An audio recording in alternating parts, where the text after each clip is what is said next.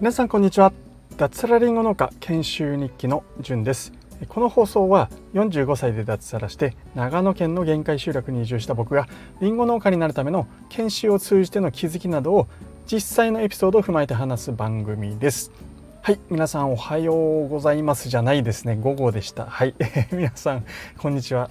9月7日水曜日ですね。今日はですね朝から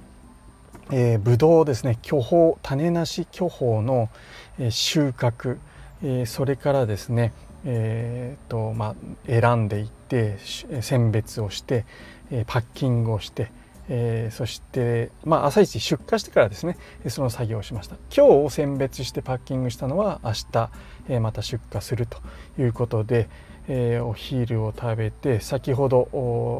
大方の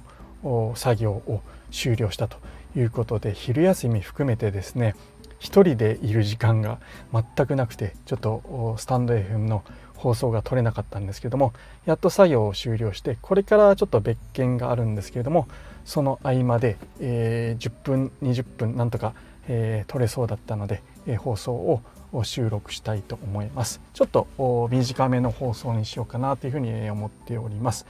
でタイトルの「畑を手に入れる方法なんですけれども、えー、実を言うとですね昨日まさに昨日ですね、えー、僕が今研修をしているんですけどもりんご農家になるための。その研修終了後に、えー、やらせてもらう畑りんごの畑ですね、え、1.5単が決まりました。はい。えっと1.5単っていうとちょっとわからないと思いますけども45メーター四方ですね、えー、縦45横45メーターぐらいというぐらいの広さになりますので、えーと、なんだろう小学校とかにある25メータープールそれが、えーと、12345 6個6個分とかそんなもんですかね。はい、えー、そんなレベルの畑、えー、が、えー、をやることになりました。はい、えー、昨日ですね、えー、まあ、紹介をしてくれた人とその間をつないでくれた人そしてそこの園主さんオーナーさんですねとちょっと畑に行ってですねお会いして、えー、まあ、やることに、え、なりました。はい、で、えー、この畑ですねえー、皆さん、まあ、あの農業をやってない方が畑を手に入れるというのが、えー、どれぐらいのこうことなのかっていうのがちょっとわからないと思うんですけれども、まあ、なんだろう農業不足農業人口が不足している担い手不足とかで、えー、田舎に来れば、まあ、畑が手に入るって思ってる方もいると思いますしいやいやそんなこと言ったっていい畑っていうのはなかなか手に入らないんだよとか田舎はちょっと閉鎖的だからあなかなか難しいと思うんだよっていう意見もあると思います。これまあ結論はないなくて、えー、地域によるし あの運とかいろんな要素が絡んでくるんですけれどもただですね、えー、担い手不足とか人が少ないからといって、えー、必ずしも簡単に畑が手に入るってことはありません。はい、でしかもですね僕が、えやることになった畑というのはもうすでにりんごの生木っていうもう植わっている収穫できるりんごですねが、えー、ある畑でだいたい5年から7年8年ぐらい経っているりんごの木たちです。まだまだ若いんですけどもうすでに収穫はしっかりとできる畑、えー、すごくいい園舗でしたね。はい。そこをやらせてもらうことになりました。その経緯とかちょっと話すとまあ何かしらこうね農業に興味ある人これからやりたい人とかに、えー、役に立つのかなと思って、えー、お話ししようかなっていうふうに、思った次第です。はい。まあ、タイムリーな話題っていうこともあるんですけれども。で結論から言うとなどうやって畑を手に入れるかっていうとですね、え田舎に来て、えしっかりと一生懸命、え農業なり研修なりにコツコツ取り組むこと。とあとはですね、えー、挨拶をする。ということかな。っていうふうに思います。めちゃめちゃつまらない当たり前の結論に聞こえるかもしれないんですけども実際ですねあのその紹介してくれた人あるいは間に立ってくれた人それと園主さんに話を聞いてその方々がですね、えー、なんで僕に畑を持ってきの話を持ってきてくれたかあるいは僕がやることに OK をくれたかっていうと話を聞いてる限りそんな直接的には言わないんですけれども、まあ、その2点かなっていうふうに思います。でなんでそう思ったかっていうとまずですね僕にこの畑をやらないかっていうふうに声をかけてくれた人っていうのは、えー、去年のですね、えー、同じ研修先の卒業生なんですね。でその方と知り合ったのは、えー、それこそ去年僕がですね、え、この研修先にインターンとして、え、1日体験とか来た際にちょっとご挨拶あのなんかいろいろ教えてくれたんですよね体験をさせてくれた人だったんです。でその人のもとですね、1日あ2日間ですね2日間お手伝いをさせてもらってその時にまあちょっとね、え、2日間一緒にいたんでいろいろ話すこともあったりしてえー、まあ、知り合いになったと。でその後ですね長野に来るたんびに僕はですねその方のところにちょっと挨拶に行ったりで実際研修が始まったってことでですね、えー、その方にまた挨拶に行くと。で普段も研修中もですねよく畑とかで会ったり、え、あるいはちょっと立ち寄って、え、話をしてですね、まあ、世間話をしたり、いろいろ僕も教わることいっぱいあるんで、え話をしていたっていうところで、まあ、それが挨拶ですよね、はい、そこの縁がつながって実はその卒業生の方先輩の方に最初畑の話が来たんですけれどもその方はもう今もう手一杯でちょっとこれ以上広げることはできないっていうことだったんですけどもそこで、え、僕の存在があ浮かんだそうです。はい、であじゃああのちょっと紹介できる人いるできそうな人いるからまだ研修生だけどちょっと彼にやらせてみるのはどうかっていうことを言ってくれたらしいんですよね。うん、でそれを聞いて、えー、その間に今度立ってくれた人が、えー、僕のことを聞いて、まあ、ちょっと名前を知ったりしてたんですけども当時は、うん、まああの演習さんにちょっと話聞いてみないとねみたいな話だったらしいんです。うん、で、えー、ちょっとね話があれなんですけどもその後その話はしばらく何て言うんですかね、えー、ペンディングというかまあ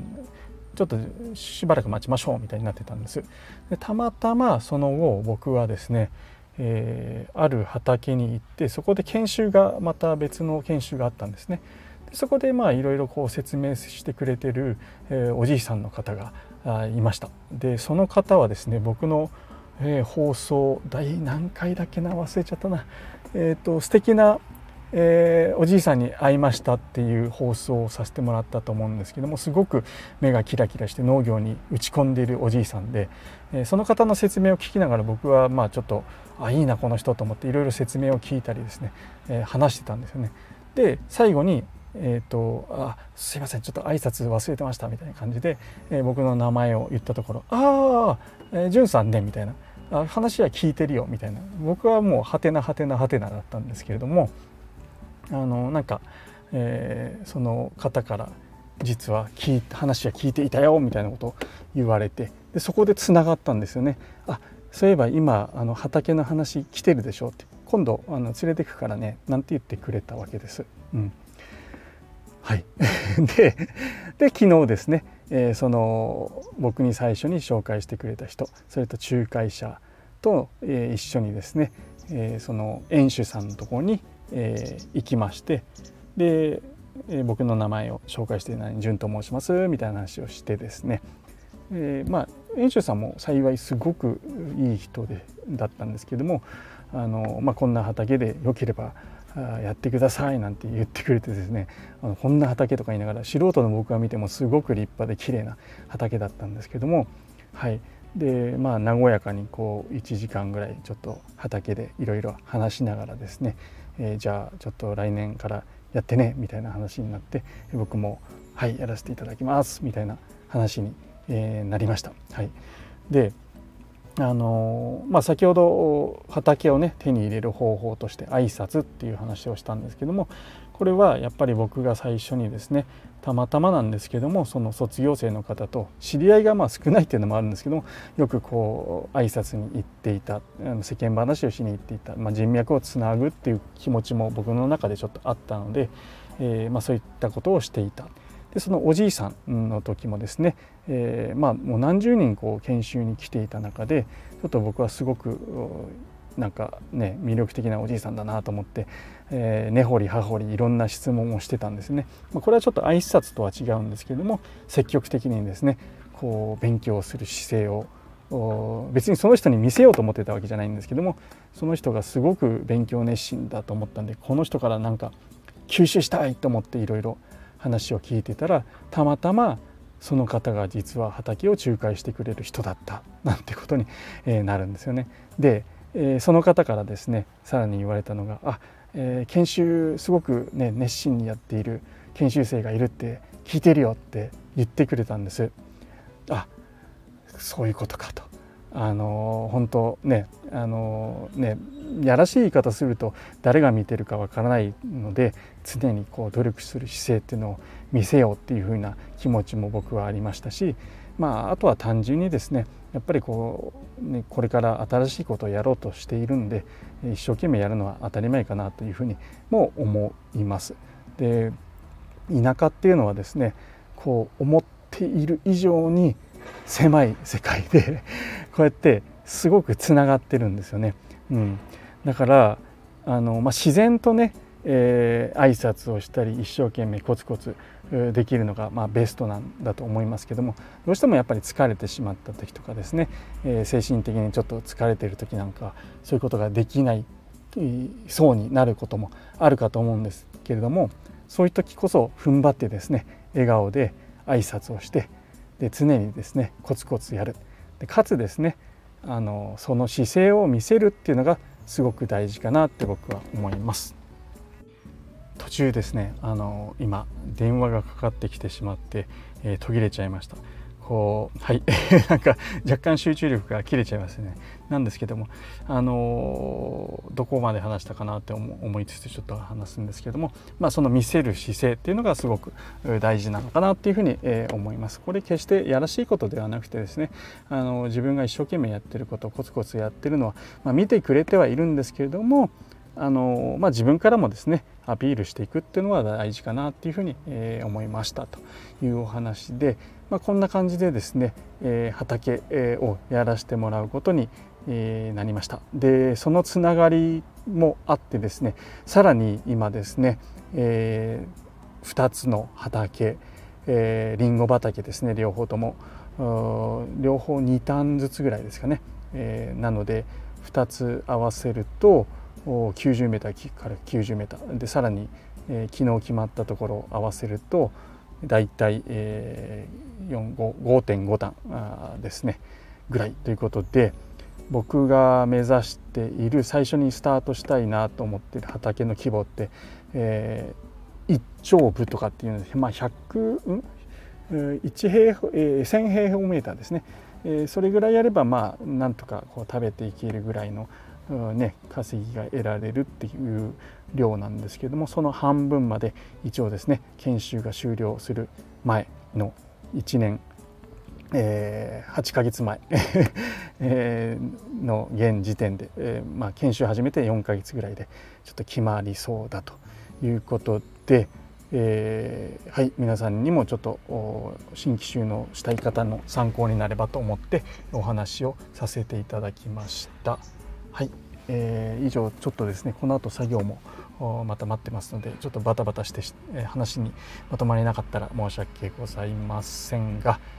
何かの参考になれば幸いです挨拶と、